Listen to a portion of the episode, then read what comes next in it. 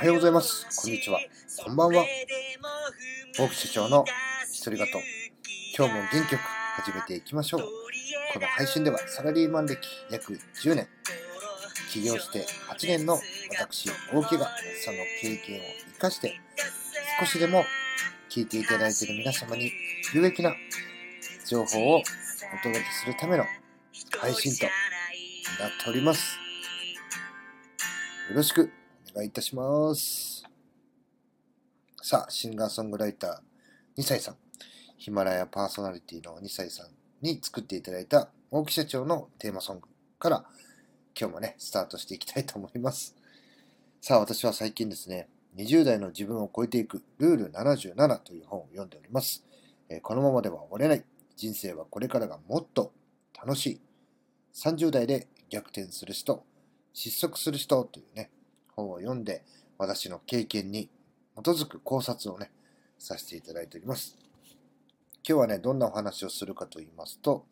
30代で逆転する人は、セミナーの質疑応答で質問がいつも1つ。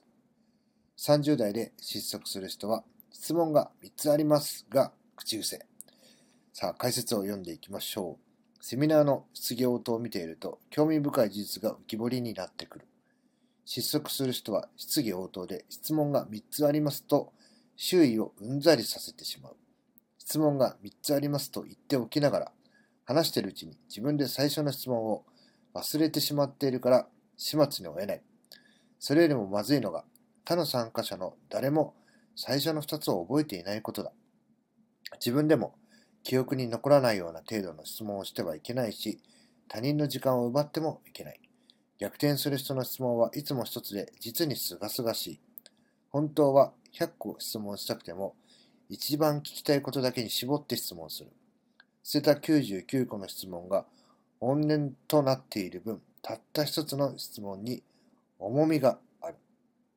良い質問をする人は、将来質問に答える側に立っている。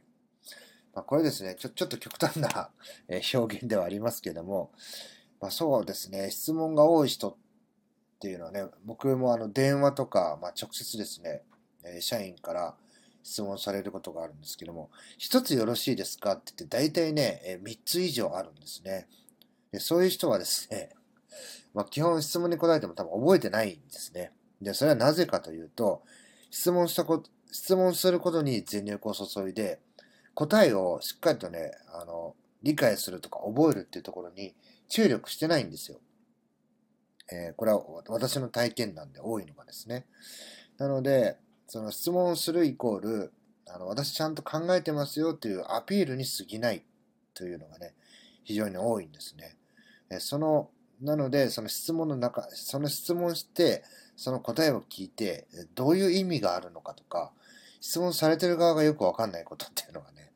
多いんです。その質問ってなんか意味あんの？っていう話だったりとか、まあ、その人にとってみたら意味があるんでしょうけども、調べればわかるし、自分が取ったメモをね、見返していけば、100%載ってること、あと、質問される側として感じることは、もう3回も4回もね、同じ内容だったりするんですよ。ちょっと言い回しが違うだけで内容が同じ。これをね、あの違う質問という認識をして、質問してくるっていうのがね、ちょっとね、ナンセンスだなって思うことは多々ありますね。で、えー、本当にこう物覚えの、物覚えがいいとか理解をちゃんとしてる人っていうのは、えー、必ず、あの、そういうのを精査して、え、質問の数とか機会っていうのは非常に少ないですね。なので、まあ確かに質問が多いとね、あの、こっちもそれ答えたり話したり解説したりするのに時間がかかりますし、それがね、あの前にも言ったよねっていうようなね、えー、ことがね、意外と多いんですよ。そうすると、こちら側と、質問を受けてる側としては、えー、無駄な時間を費やしてるっていうことになるので、えー、もうちょっとそれ自分でね、え過去のメモとか見返して、あの、自分で確認してと。あのそうしないと多分覚えないよっていうね、